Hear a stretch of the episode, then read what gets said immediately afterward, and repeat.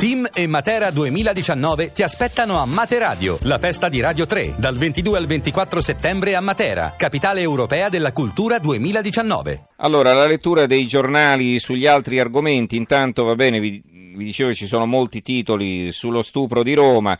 Il quotidiano nazionale, legata e nuda, stuprata a Roma, straniero ricercato, una tedesca a Villa Borghese. Eh, libero, eh, nuda e legata e bendata lo stupro che non indigna, stavolta è cronaca, non pornografia. Eh, la verità, nuda e legata, altro stupro in centro a Roma, cinquantenne tedesca trovata a Villa Borghese, si cerca un polacco e allarme sicurezza. Eh, la Gazzetta del Sud, Roma, tedesca stuprata e legata a un palo. Il Tempo di Roma, stuprata a Villa Borghese, tedesca 57enne violentata nel parco. Il Mattino di Napoli, tedesca legata e violentata, notte sciocca a Villa Borghese. Eh, c'è lo scrittore Giorgio Montefoschi che commenta la mia città capitale dell'inconsistenza.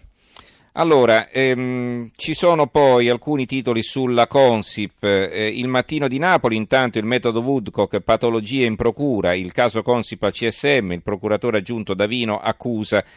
C'è un'intervista a Claudio Martelli, lo ricordate, ex ministro della giustizia ai tempi di Craxi ai PM poteri senza regole, la riforma mancata, la Costituzione prevedeva una legge che non è stata fatta. In realtà sulla Consip ci sono novità che però eh, ha soltanto il fatto quotidiano. La bomba del bomba, bomba scritto maiuscolo riferita a Renzi, ha fatto plof. La PM Musti smentisce le frasi sul 9, quindi le frasi attribuite ai carabinieri. Renzi si smentisce, mai detto complotto.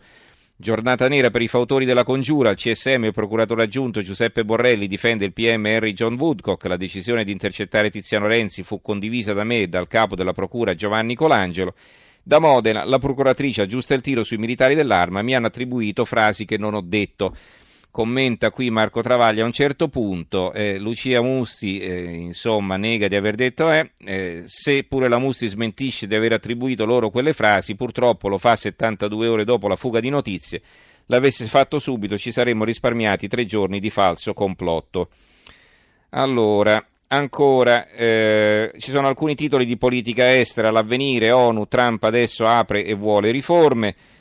Eh, il Gazzettino eh, di Venezia ha un fondo di Giuliano da Empoli, le prime crepe nella stabilità tedesca, si incomincia a parlare sui giornali delle elezioni di domenica prossima in Germania. Il manifesto, i palestinesi rifanno la pace tra Hamas e Abu Mazen è intesa, ma i dubbi restano.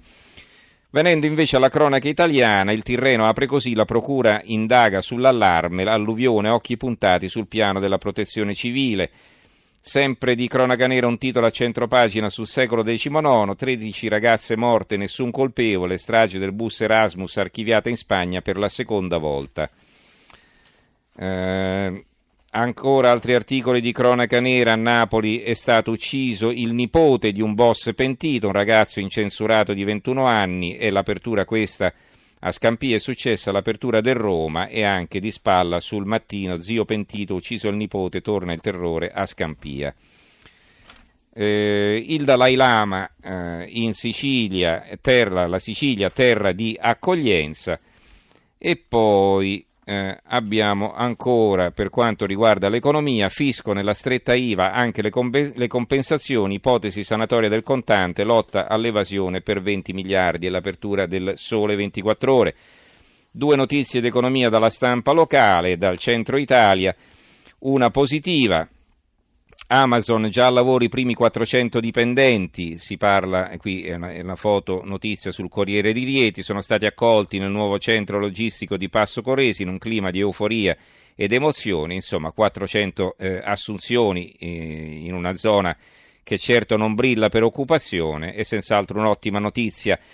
Sull'altro piatto della bilancia invece ci sono le notizie negative che arrivano da Perugia, Perugina, esuberi confermati, continua il duello sindacati Nestlé e insomma pare che ci siano eh, diverse centinaia di persone, anzi 364 esuberi dichiarati irrinunciabili alla Perugina, una, una, vecchia gloria della nostra industria alimentare che è passata, come sapete, alla Nestlé, quindi ormai è di proprietà svizzera, la multinazionale svizzera. Va bene, penso che ci possiamo quasi fermare, abbiamo concluso il tempo a nostra disposizione. Ricordo domani sera incominciamo alle 23.06 dopo il GR, dopo le notizie del meteo. Eh, cominciamo alle 23, terminiamo alle 24, riprendiamo alle 24.30 termi- per concludere poi la puntata all'1.30, quindi due ore di trasmissione, una trasmissione ricca che vi invito a seguire. Eh, intanto adesso diamo la linea a Stereonotte con Max De Tomassi e Silva, Silvia Boschero. Ringrazio in redazione eh, Simona Cangelosi, Carmelo Lazzaro e Giovanni Sperandeo, regia Gianni Grimaldi e il tecnico Vittorio Bulgarini. Grazie a voi tutti per averci seguito e a domani. Buonanotte.